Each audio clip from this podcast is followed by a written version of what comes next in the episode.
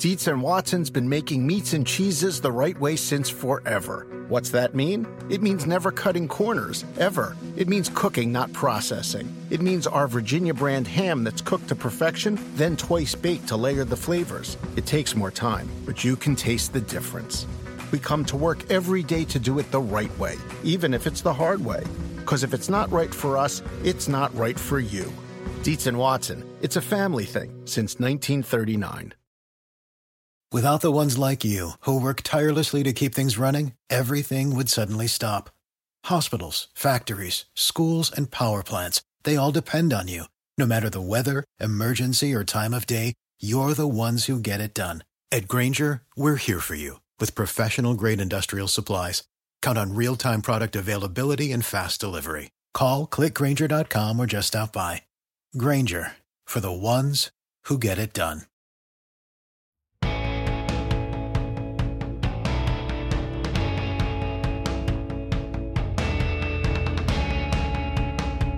Welcome to the Peter King Podcast. An awful lot going on around the National Football League. We're going to discuss quite a bit of it here this week. A mid-season uh, NFL podcast uh, on the Peter King Podcast this week. I'm going to have later on in the show. I'm going to play part of my discussion slash interview on Sunday night of this week with AJ Dillon of the Green Bay Packers refreshing guy, nice guy. Um, and just when you think that uh, athletes are, uh, you know, that you don't want to feel very good about the people who you're rooting for, just listen to AJ Dillon. Uh, whether you're a Packers fan or not, I think you'll like the guy. So we'll get to that a little bit later. But Paul, a, a lot to discuss this week. How are you doing? Doing well, doing very well. Uh, stayed up uh, as as always on Monday night and watched that game, and um, I thought there were a lot of interesting parts to it from both sides, positive and negative. Thinking about the the 49ers and the Rams, so I'm hoping you want to start there because I think that game uh, gave us a whole lot to talk about. What is interesting right now is that I really felt coming into that game is that you know, the the San Francisco 49ers had basically kind of saved their season with uh, a not so beautiful win over the Chicago Bears a couple of weeks ago. Then they had a disheartening loss to Arizona. And to me, I felt like Kyle Shanahan, uh, his coaching staff, and his players understood – that coming into the Monday night game with a record of three and five, they understood the importance of this game. And, you know, I'm watching the game, and from the 49ers' point of view, I just sort of felt like its necessity is the mother of invention. You know, Kyle Shanahan, whether he'll admit it now or not, he understands that although some of his greatest moments as a coach in the NFL, both an assistant and, and head coach, have come when he's playing bombs away football, have come when uh, he's coaching Matt Ryan in his MVP season, uh, in the Super Bowl season for the Atlanta Falcons. Those moments have been great, and he had quite a few in the 49ers Super Bowl season as well. But I think that Kyle Shanahan – in recent weeks has basically determined that even though we're going to have to use the third, fourth, or fifth running back on our roster that we thought would be that number coming into training camp, we're better right now at lining up and sort of punching you in the mouth and running the ball very well. And I think that's what we saw on Monday night against the Rams with Elijah Mitchell. And, and, you know, it's amazing to me, Paul, for a defense that was so good last year at all facets of the game. You know, the Rams are showing some real issues right now with teams that want to be physical against them.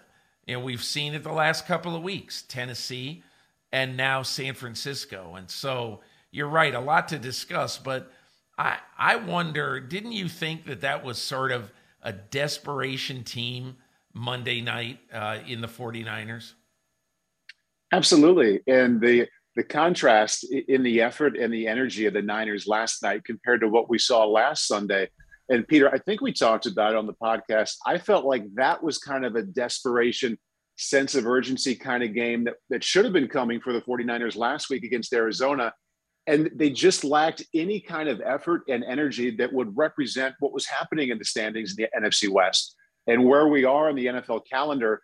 What wasn't there last Sunday was there last night for the 49ers. And it really stood out because we just didn't have it at all for them the last weekend.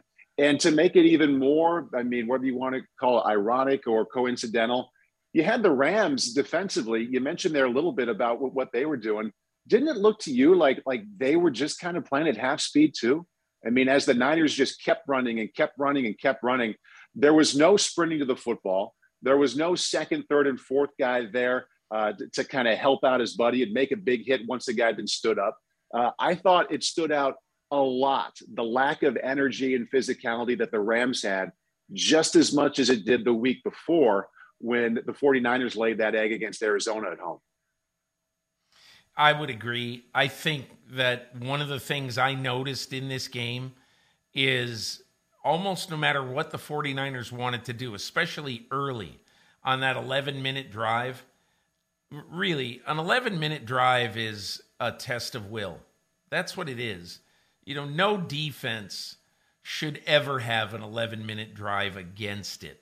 That was, and that to me told the story of the whole game, that 11 minute drive. I thought there were two huge things in this game. Not to microanalyze and go down on this game, but when uh, in the first quarter, when Matthew Stafford threw a perfect ball to Tyler Higbee. And Higbee, in essence, that will be the one of the easiest interceptions ever uh, for Jimmy Ward. And it, Tyler Higbee handed it to him on a silver platter. Ball is right in his hands, and he literally flips it up, and it's right in Jimmy Ward's hands, and he goes in for a touchdown. And to me, I just I think that said so much about this game that no team, I, I, we all think that the Rams are better than the 49ers, but no team can win a game against anybody right now when you play like that. And and look, I think the 49ers took advantage of a lot of things that the Rams didn't do well. Um, but the other overriding point, Paul, is that I thought that you know, Matthew Stafford in this game, when his job essentially is to move the chains. Now, granted, with some new players, he got zero help from his receivers. You know, Cooper Kupp with a huge drop. Uh, Tyler Higbee after that, uh, you know, ridiculous, uh, you know, assist on the interception that was turned out to be a pick six. You know, that goes on Matthew Stafford's record. And then Tyler Higbee in the second half, an easy catch on third down that he dropped uh, that forced another Rams punt. I don't know. There were a, there was a lot in that game. You don't want to have all these alarm bells ringing for the Rams right now, but I think some worrisome things come out of that game if I'm Sean McVay. And look, maybe it's good that you have a bye week, so you have 13 days to stew now before you get to play again. But I'll tell you what, the the Rams have to be asking themselves a lot of questions going into the bye week.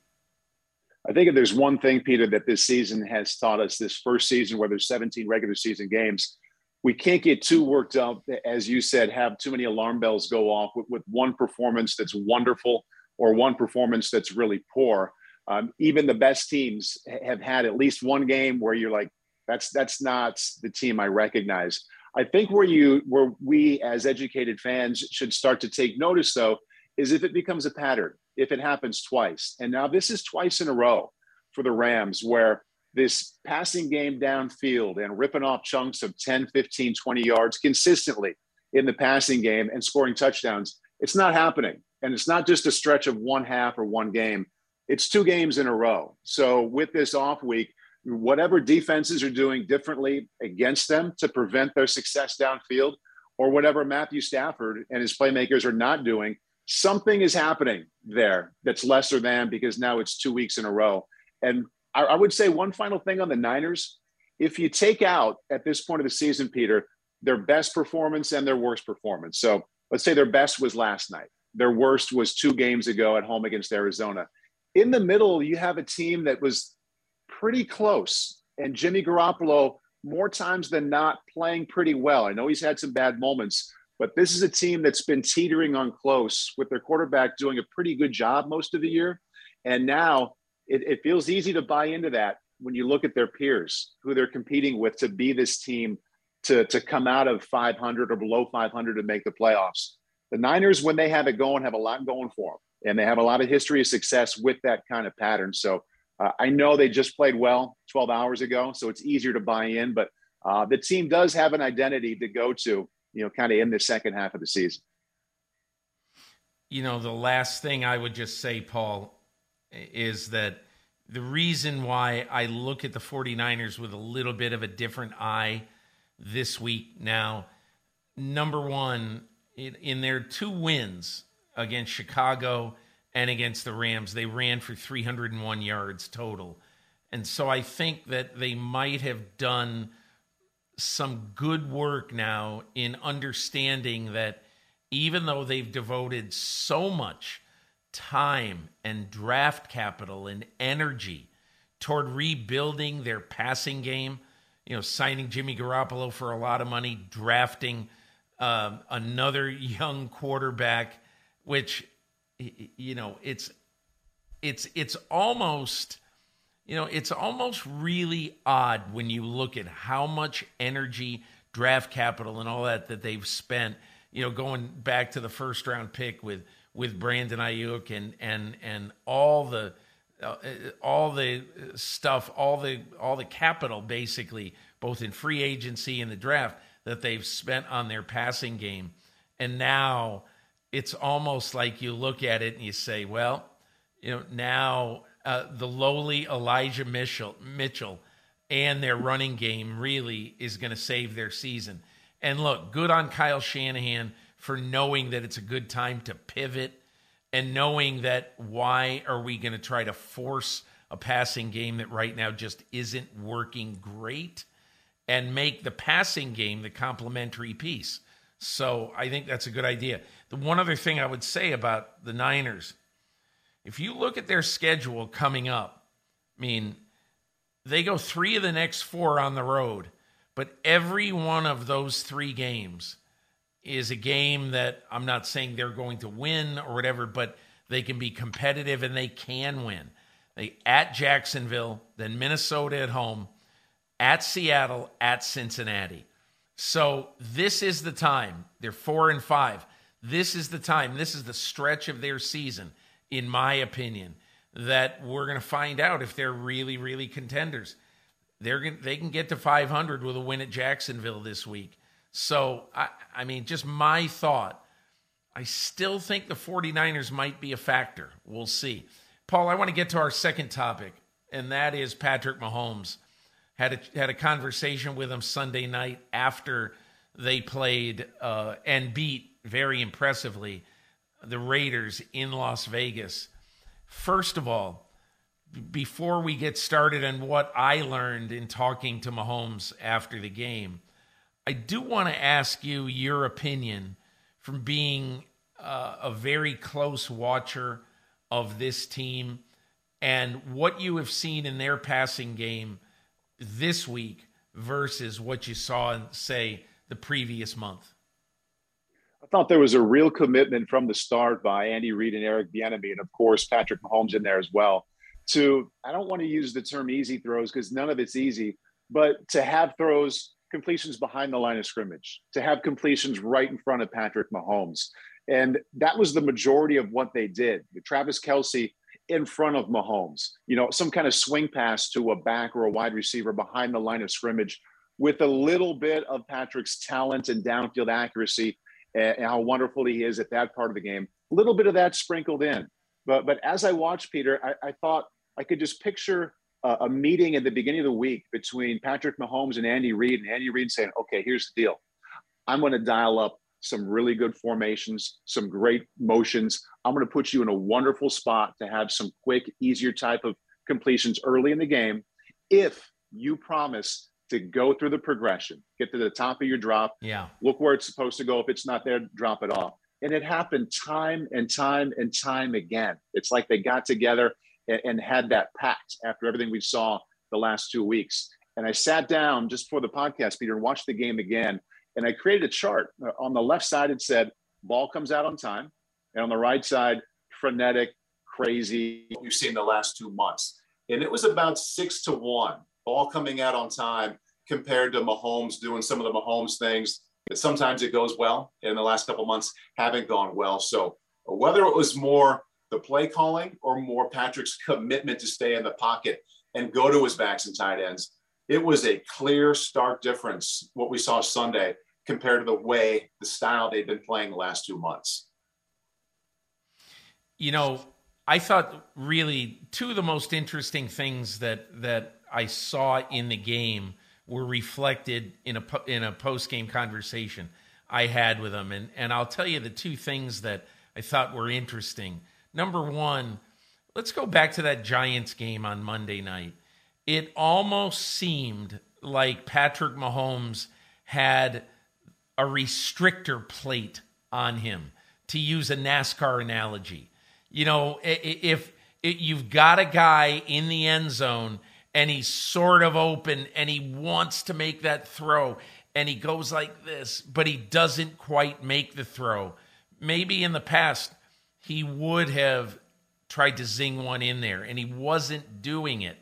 And I think one of the things that we saw is reflected in a conversation that Mahomes told me that he and Andy Reid had uh, in the days before the game. And I'll quote him. He just kept reiterating to me be myself, go out there and play. Take the check down when it's there and when it's right, but don't lose who you are. And look, if you sign Patrick Mahomes to play quarterback for your team for almost three million, almost three million dollars a game, and, and, and you know you don't want to get it down to that, but that's basically what we're talking about. You know, he's making $45 million a year. And if you sign a guy because of the kind of player he is, that is what you want him to do be himself. But the other thing, Paul, and this came up to me in his touchdown pass to Darrel Williams. Uh, and it was when he was scrambling around, he almost stepped over the line I thought Fred Gaudelli had a perfect little illustration, you know, on the Sunday night telecast where they drew a line and they showed how when Mahomes released the ball on this 38 yard touchdown pass, that he did have one foot behind the line. So the, it, he was not over the line, but he was very, very close. But what was interesting to me about that is it's almost like Patrick Mahomes kind of had his mojo back. And he makes that throw. And on that play right there, I'm sure everybody can envision it because it's been on replay a thousand times, but on every highlight. Your receiver is instructed that if you can't catch it, make sure that the other guy can't either. So that was either going to be a Darrel Williams catch or an incomplete pass. And I thought that what what Mahomes did really illustrated the fact that he hasn't lost his confidence in who he is. And I think a lot of quarterbacks might have. So I asked him afterwards if he ever was either second guessing himself. I said, "Hey, when you look up the fe- look up at the ceiling at night, do you ever think or have you thought in the last couple of weeks, man, what's wrong with me or, or why is it going so wrong?" And he goes, "No, I didn't. And it was it was not a hugely introspective answer, but you know what, Paul? I've got this feeling about Mahomes. Okay, and this feeling is my dad was a pitcher in Major League Baseball. One night, he would strike out A Rod with the bases loaded. The next night, somebody hit a three run bomb off him. And he would have to walk off the field the same. You, don't uh, think that you stink when you give up a three run homer, and you don't think you're Cy Young when you strike out A Rod either. And so the point being that he knows that there's going to be ups and downs. As Andy Reid said, geez, he'd played 50, 53, however many games without ever really showing signs that he could go in a slump. And this is a very long winded way of asking you, a former Big Ten quarterback, did you ever feel like you were in a period that you just weren't playing well? Did you ever have a crisis of confidence? Uh, it, maybe you did, maybe you didn't, but I just want to know if you can identify with Mahomes saying, "No, I never lost faith in myself." I can I can hear it and respect it and admire it because I, I think in one way, Peter, what you just explained is the answer to this question. You know, why do some really talented first round quarterbacks over the last 50 years not work out? And it's not arm strength. A lot of times it's not smarts or toughness. It's that confidence that is so elusive and so slippery. And it's going to be tested so much at that position that at some point it goes away and they never really get it back the way they had it at one point. Uh, but as for, for me personally, I mean, I was not, I mean, no surprise, I was not nearly as good as, as that part of the game is what Mahomes is proving to be. And I can remember my senior year, the first half of the Big Ten schedule, Peter, we were toward the bottom of the Big Ten, and I was the lowest rated quarterback in the Big Ten conference. And we had a stretch wow. of those four or five games where we were struggling, where I also struggled with my confidence. Uh, a game would go poorly, and I, w- I, I did lay awake and look at the ceiling and wonder how well I was playing or how well I would play the next game. And it kept kind of happening that way, uh, kind of slipping and eroding a little bit each game at a time. And it got to a point where we were in last place and I was the lowest rated quarterback. And I was just like, screw it. I'm not going to worry anymore. I, I know, I mean, a month ago I was confident. I'm going to say screw it to all these other things and just kind of believe in myself the way I used to. The last half of the season, I think I was the highest rated quarterback in the Big Ten, and we found our way to a bowl game. So it took a while, and I can certainly relate to to the, the game giving you moments and weeks where your confidence slips. And if Mahomes truly doesn't worry about it and has gotten himself out of that and believes in himself, kudos to him. Because whether you're high school, college, or the NFL, it's a hard thing to get back. I know from experience, I went for a month at a time without it. Um, so if, if, he's maintaining it, uh, it's one of the many reasons that he's special. Dietz and Watson's been making meats and cheeses the right way since forever. What's that mean? It means never cutting corners, ever. It means cooking, not processing. It means our Virginia brand ham that's cooked to perfection, then twice baked to layer the flavors. It takes more time, but you can taste the difference. We come to work every day to do it the right way, even if it's the hard way. Because if it's not right for us, it's not right for you. Dietz and Watson, it's a family thing since 1939. Want to make mom's day? Get to your Nordstrom Rack now and score amazing deals for Mother's Day, which is Sunday, May 12th. Find tons of gifts from only $30 at Nordstrom Rack fragrance, jewelry, luxury bags, activewear, beauty, and more. Save on Kate Spade New York, Stuart Weitzman, and Ted Baker London. Great brands, great prices. So shop your Nordstrom Rack store today and treat mom to the good stuff from just $30. Life is a highway, and on it there will be many chicken sandwiches.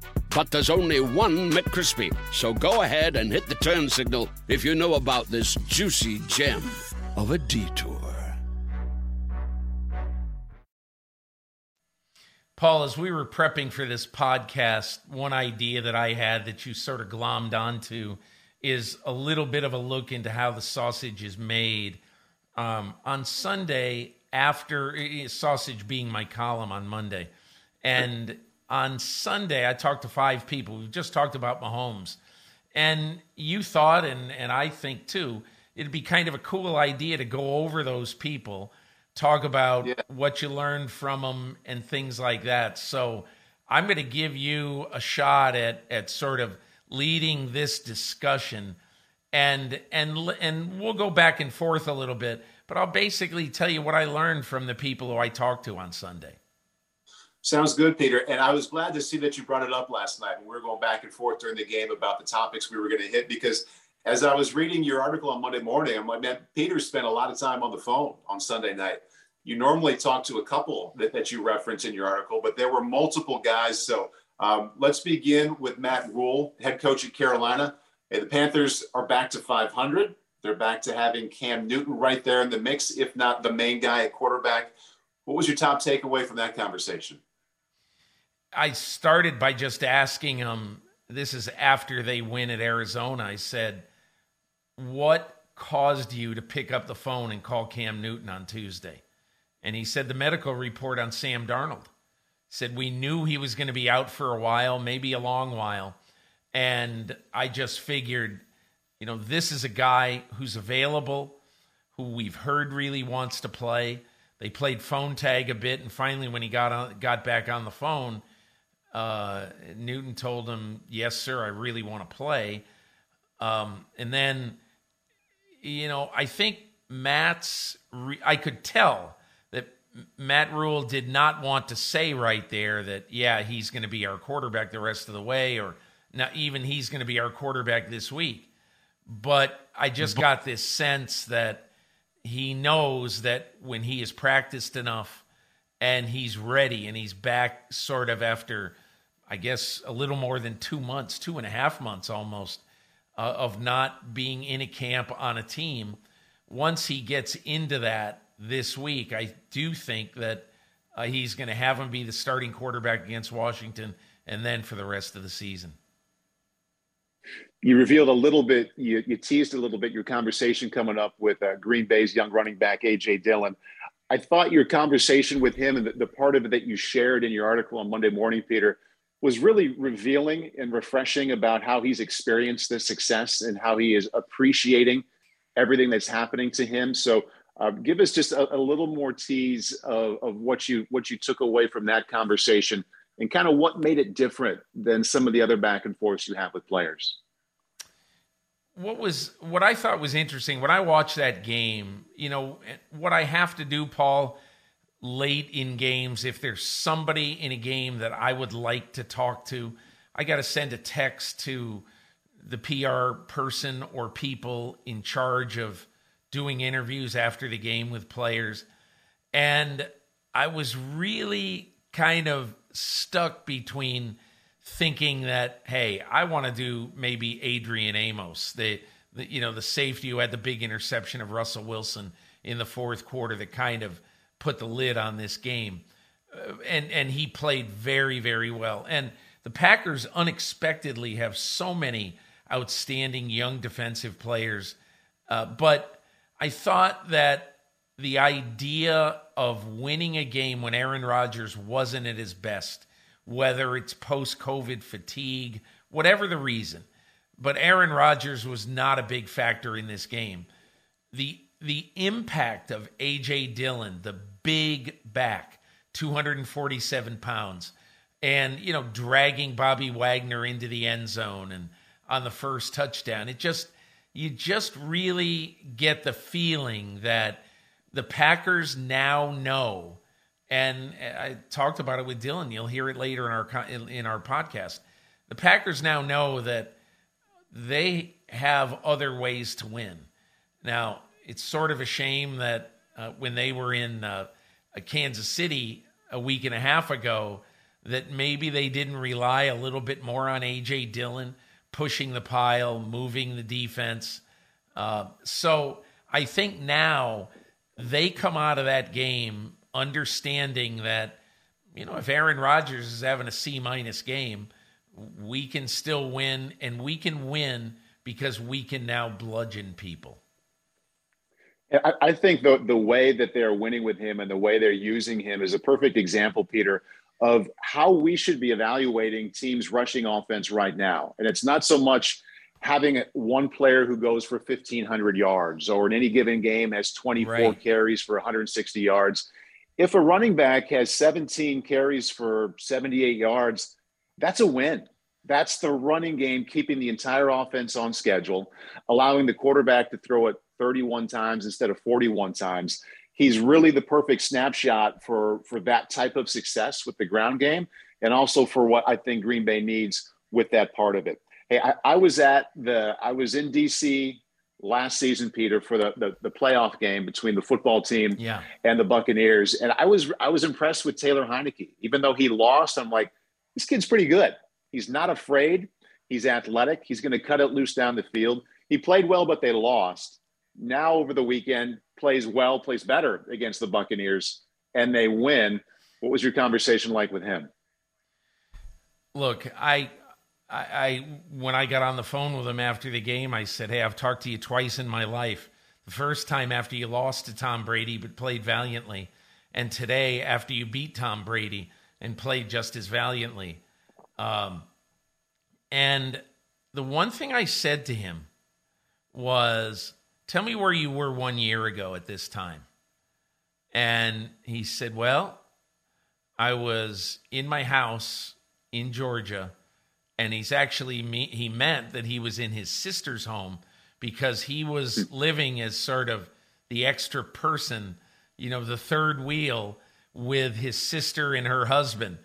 And you know, Paul, don't you think at knowing family dynamics that here's this guy and his brother-in-law has got to be thinking, "Man, will this guy give up the ghost?" You're not going to be a quarterback in the NFL.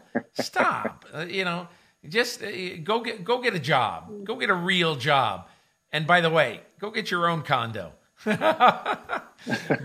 I, and and and he said, "Look, I just I just kept thinking that I've still got faith that it could, that it can happen." But literally a year ago, he was taking classes online at Old Dominion where he went to college. And he was taking classes online, just hoping somehow, some way the phone would ring. And actually, it would have been three weeks later, uh, right after Thanksgiving, I think very early December, that Washington called him. And, you know, last year, remember, if you get called as a free agent and you're on the street, you have to go quarantine. So he said, I just stayed in a hotel right near the Washington facility. I couldn't leave my room, I couldn't do anything. And I stayed there until uh, I was able to quarantine for a long enough time and pass enough COVID tests where I could then rejoin the team. He was on the practice squad. Uh, he had to play because of injury, and and the rest is history.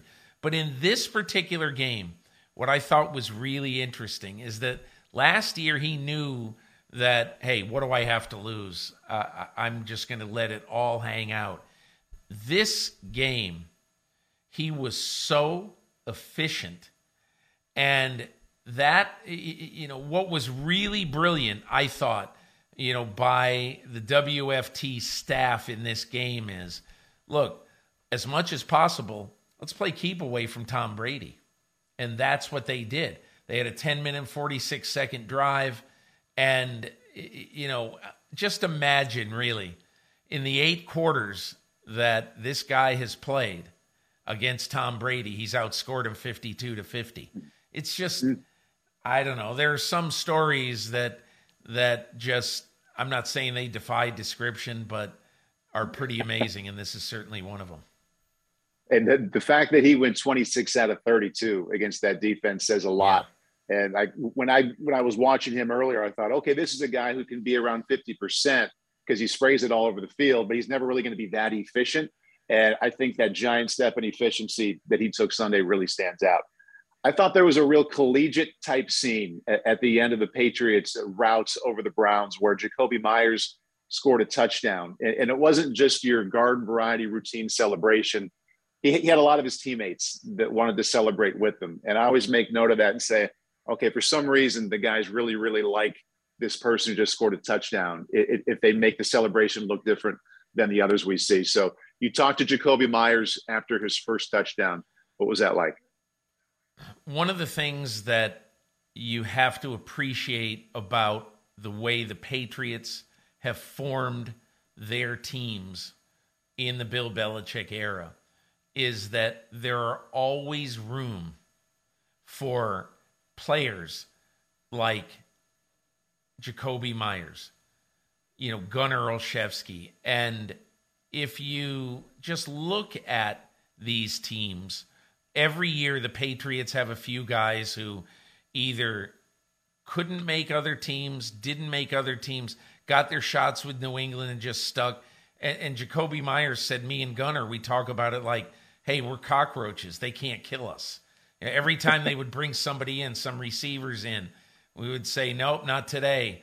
And they try to just lift their games a little bit more. But that's one of the great things about, in my opinion, about how the Patriots have built their teams. And look, this is a guy who, for three years, two and a half years, 134 catches, all he ever did was come in and and just did whatever he was told, tried to help the team win in any way he could. And those 134 catches, never one touchdown. And finally, he gets a touchdown against Cleveland in the fourth quarter of this game from Brian Hoyer. And when he's in the end zone, I can't, I couldn't count it. You didn't have a great view of it from the TV copy, but it looked like there were between, say, 15 to 25 guys. I saw Matthew Judon. You saw guys from hmm. defense, you know, going yeah. and and sort of hugging him, and he just he was very very humble when I talked to him. He goes, "Hey, I don't I don't know why. We just we've got a great group of guys. Blah blah blah. I know why, yeah. because every day in practice, he works as hard as anybody else. Uh, he he doesn't allow himself to be injured, you know, which is an old Parcells Belichick thing, you know, to I, I don't want to see you in the trainer's room, you know. And so when you are on the edge of the roster, the way he is, he understands that. And look, I asked him because dad goes to most or all the games, and I asked him about his father. And I said, What'd your father say to you? And he said, He didn't have to say anything. I saw mm. him after the game, and that look in his eyes said everything. And yeah. so it was just, those are the kind of stories that are really, really fun to discover the whole scene, Peter, reminds me, and I think I brought it up on this podcast before, but one of my best friends at Iowa, my best receiver, Danan Hughes, made it with the Chiefs for five or six yeah. years. And he he has told me a number of times, I thought I was getting cut every single day. I kind of laughed. He's like, Oh, I'm telling you, every every day I'd come in, my locker's still there, my name's still above my uh, you know above my locker. I'm relieved, I'm happy. And I don't know Jakobi Meyers. I don't know if he lives with that kind of mindset, but I think there are hundreds of guys in the league that really do wonder if they're getting cut every single day. And like that part of me that remembers what that felt like and knowing that I've had friends who've lived that way, I can't help but be excited when I see a scene like that when he's celebrating in the end zone and all of his teammates want to be a part of it with him. Paul, let's hit on three quick topics before we get out of here. Um, eh, I'll give you my opinion on something, you give me yours. We'll start with Teddy Bridgewater and his lack of effort um, on hmm. his tackle of Darius Slay that basically either allowed Slay to run 78 yards for a touchdown or certainly contributed to it. Um, there's a lot about this I don't like. And I'll tell you what I don't like now that it's been addressed because I wrote my column on Monday Vic Fangio's got a problem. His starting quarterback, he's got to address this with the team. And he clearly did because on Sunday night, Bridgewater said, Hey, I was just trying to funnel him to the inside so somebody could make a play. It was just a dumb answer. He was right next to him and didn't make any effort to stop him. And and then on Monday, Teddy Bridgewater comes out of a team meeting and said, "Yep, totally my fault. I watched it, I cringed. Yeah, it was bad." And I don't know. That is the kind of thing that if you don't admit it right away, I really question whether you're you've either been forced into saying that or you really don't believe it. Yeah, Peter. I mean, as, as much as things have changed in football and there are trends that come and go, and you know, obviously there's a lot of different positions. One thing, I mean, courage, effort, and toughness. I don't care what position you play. I don't care if we're talking about 2021 or 1971. If there's a moment where your teammates can look and question your effort or your courage on any given play, and everybody sees it, it, it it's hard to put that back. It, it's hard to recover from that. Uh, I know that for a fact, and that's what we saw in that one play. The one thing we don't know, we're not inside that locker room. I don't know how much goodwill equity Teddy has in the bank with his teammates in terms of the kind of person he is, the kind of player he is, if he's always right. showing toughness and effort. I don't know. Maybe he's got so much of that that he can live with this really bad sign of those three things. But if he doesn't have that built up, uh, this is a problem that's tough to come back from. Uh, been a lot of discussion about officiating, and Mike Florio in Pro Football Talk on Monday wrote that absolutely unequivocally the NFL should have full time officials. Um, I'm not categorically against full time officials, but I do know that of the, I think there are 117 officials in the NFL, full time officials. Um, my guess is that probably half of them would leave uh, because they would not want to give up either their legal practice, their whatever job that they that they have. Some of some NFL officials have lucrative jobs. And so look, and and you might have this reaction. I don't care. There's a lot of officials out there. You'll go find one and in time that official is going to be just fine because he'll be doing it full time. I get it. I guess Paul, my biggest issue with this is and and again, no one knows because there's never been full-time officials. I wonder is Tony Corrente whether he's full-time or part-time going to throw the flag on Cassius Marsh if he is a full-time official or is he not going to throw the flag? Is Tony Corrente going to throw the flag on the low block that clearly was the wrong call, uh, that cost Chicago a touchdown, may have cost them a victory in this game. There's a lot of calls you see every week. And I think we're assuming that officials are going to be markedly better if they're full time. And I just, first of all, we don't know. Okay. So maybe they should do it and spend a lot of money and, and all that stuff. I get it. But man, I think that you're chasing perfection. And so you always want to do everything you can. But in chasing perfection, I do think that the NFL would be opening the door for a lot of the officials to leave. I think the expectations would have to be below perfection, Peter. And that's the that's the term I had in my mind as you're talking about it that I wanted to say first if there were full-time officials, and I think it would be a great idea. I think it would be a, a the, the, proper response to what's become a hot button issue, um, you know, from September through the Super Bowl. I think it would be the right way to go, considering what has happened, you know, with that part of the game the last five or ten years. But you couldn't expect perfection. I think you could expect it to be better on Sundays and Mondays. And I also think about what the offseason could be like, Peter, if if the officials were full time, the kind of communication they could have with the league office on yeah. What didn't go well last fall? What are we going to emphasize this year? And then the kind of communication they could have after that, you know, being closer with the league office and what's going to be emphasized and what needs to be fixed.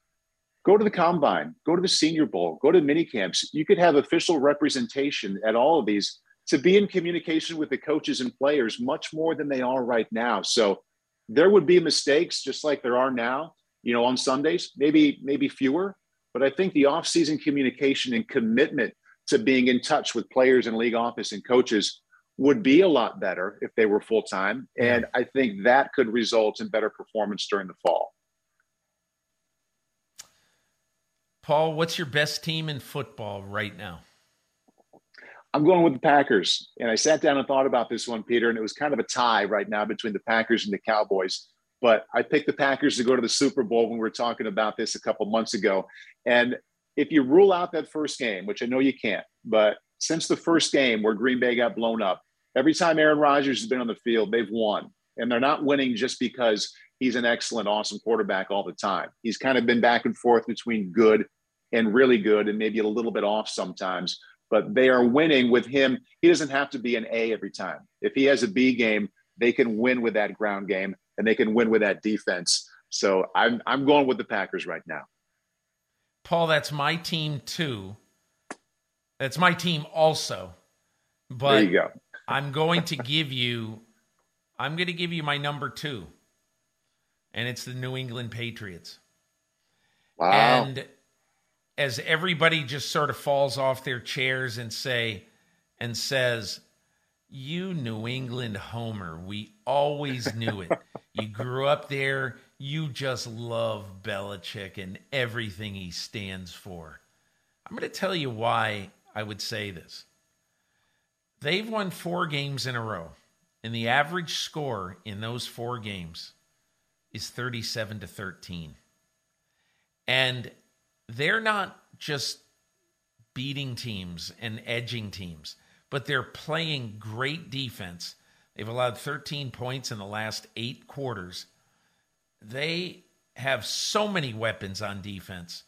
And especially now that Mac Jones has really kind of cut down some of his poor decisions, I think by the end of this year, they're going to be giving Mac Jones a lot of leeway to make plays.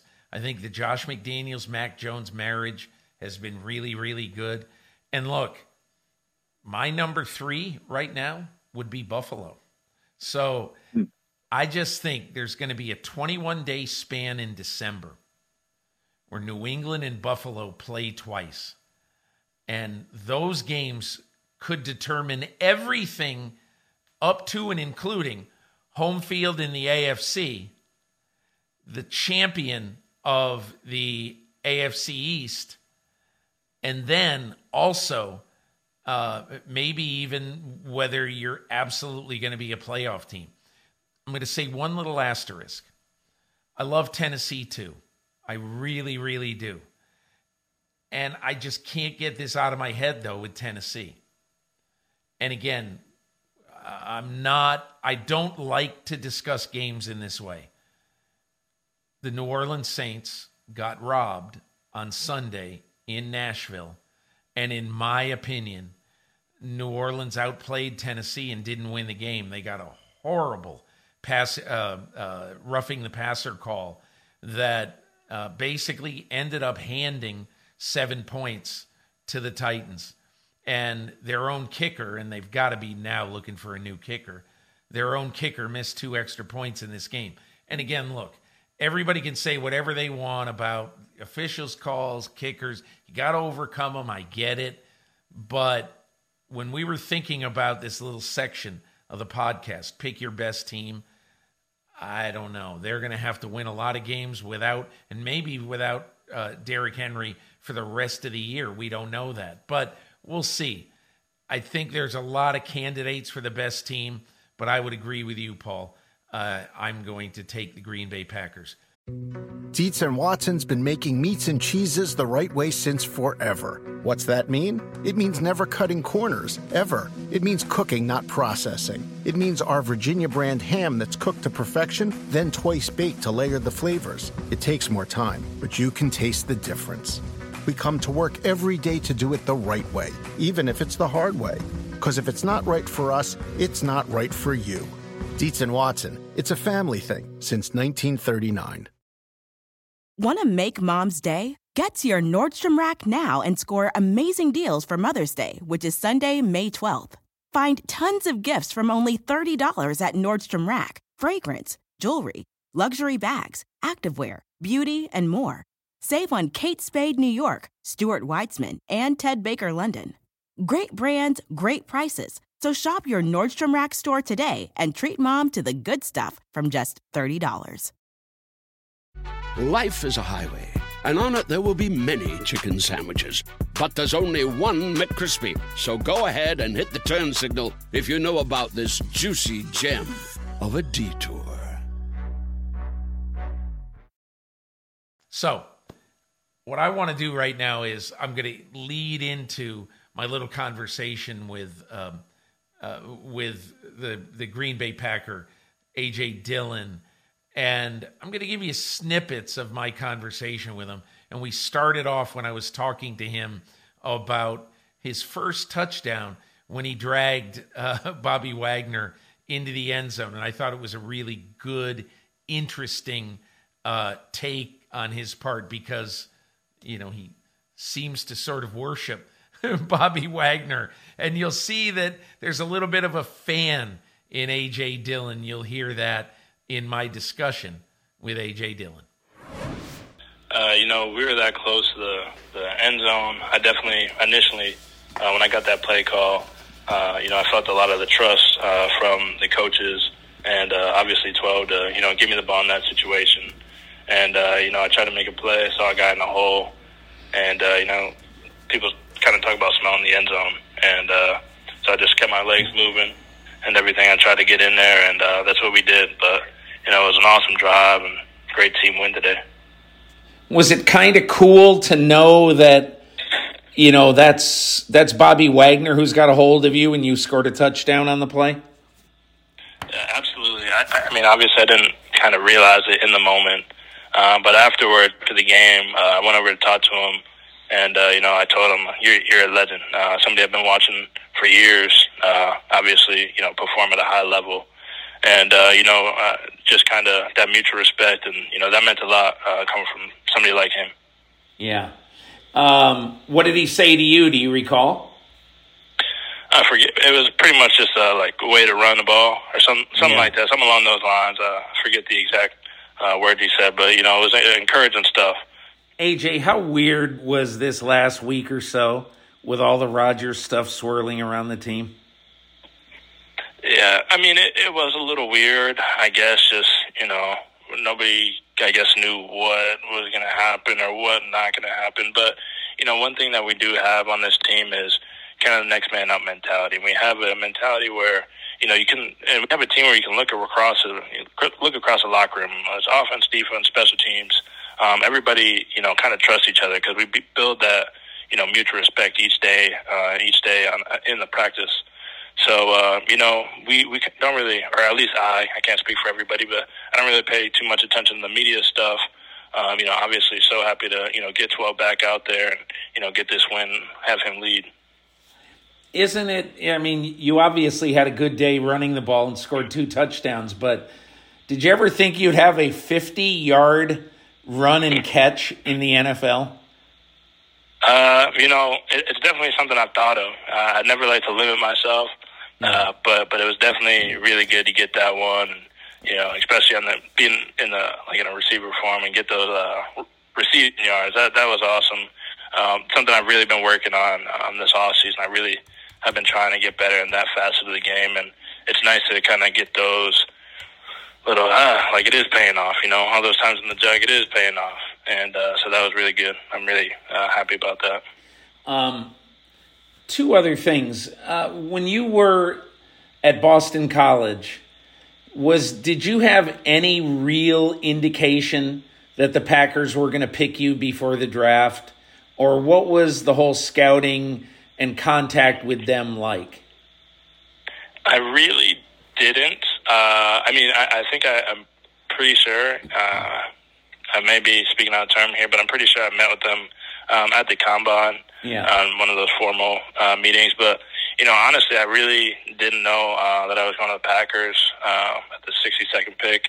And it's so funny because obviously being from the East Coast, um, I've always watched the Packers, but I don't know like cities in Green Bay, and I'm pretty sure the the number that called me, uh, the the te- like the Lambeau is in Ashwaubenon, Yeah. Wisconsin. It's not in Green Bay, Yeah. so I'm sitting there, and this is during COVID, so I got my family on Zoom. I'm in California where I was training, and it's kind of all all rink, like rinky dink operation we got going. All of a sudden, my phone rings and it's Ashwaubenon, Green Bay, or Ashwaubenon, Wisconsin. I'm like, uh, who's trying to prank call me right now? But I, I picked up, and sure enough, I, I'm pretty sure it was like Coach LaFleur or something. I was so happy. Um, and the next day, I, I watched like a three-hour documentary on the Packers and what Green Bay was, and I moved out three days later. Wow, that's really fun. Um, it, it- were you aware at the time that a bunch of people and a lot of people were saying, why didn't they pick a receiver? We don't need a running back. Did you hear much about that? Yeah, I'm, I'm well aware, uh, well aware of all that uh, when I got drafted and stuff. Um, like I said, I, I don't pay too much attention. Uh, I don't let it affect me, but you know, I see it and I saw it. Um, but I, I just kind of put that with bulletin board material. Yeah. Uh, something that really wanted me to. I really always want to be a all-purpose back, APB, and um, so I really want to work on that part of my game, and I'm continuing to work on that and other parts of my game. But yeah, I, re- I remember the uh, everybody saying that I shouldn't have got drafted or whatever. But you know, we we have such a loyal fan base here in Green Bay, and uh, ever since I've been here, uh, for the most part, uh, overwhelming amount, uh, everybody's been you know so supportive and so positive, and uh, couldn't imagine being anywhere else. Last thing I wanted to ask you: this is this is a huge game for you guys today, obviously, uh, and you took over the one seed in the NFC today, and I know that there's a lot of football left to be played. But how cool is it for you to know that with such a storied franchise, with Vince Lombardi and Paul Hornung and Bart Starr and Favre and everything like that, that you are a really important factor right now in how far the 2021 Green Bay Packers go? It's an indescribable feeling, really. Um, sometimes I still gotta like pinch myself before I'm uh, get into practice. When I'm driving over, I'm like, oh wow, this is real. Uh, when I'm pulling up and uh, see Lambeau. Um, I've walked in the Green Bay Hall of Fame like three times. Really immersed myself in this community, um, and so you know I know the history, I know the fans, I know the culture, and you know to really uh, be contributing is really big. All the stats and all that stuff. I know a lot of people say, oh, it doesn't really matter to me. I couldn't tell you how many rushing yards I have this year, how many whatever. I really don't, really couldn't. Um, but more than anything, I've really just been trying to be a, you know, a rel- reliable teammate and player, and just keep growing. And so, you know, to obviously be a part of this team, I'm honored to be a part of this family, and you know, it's a unbelievable season that we got going. But like you said, a lot of football left, and we got to keep it going. AJ, listen, thanks so much for taking the time. Really, really appreciate it. Hey, thank you. All Have the best one. to you. I appreciate your time. I'd like to thank Paul Burmeister and AJ Dillon uh, with this week's podcast. Paul, as always, uh, a great partner in breaking down everything in the National Football League. And we'll be back next week with another edition of the Peter King Podcast.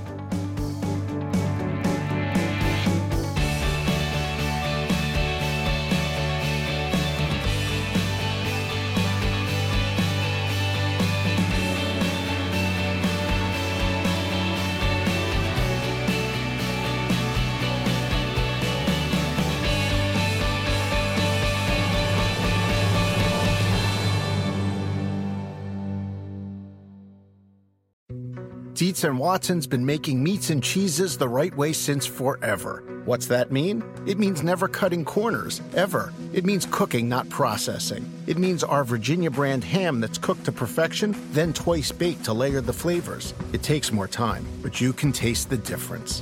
We come to work every day to do it the right way, even if it's the hard way. Because if it's not right for us, it's not right for you. Dietz and Watson, it's a family thing since 1939. Life is a highway, and on it there will be many chicken sandwiches. But there's only one McCrispy. So go ahead and hit the turn signal if you know about this juicy gem of a detour.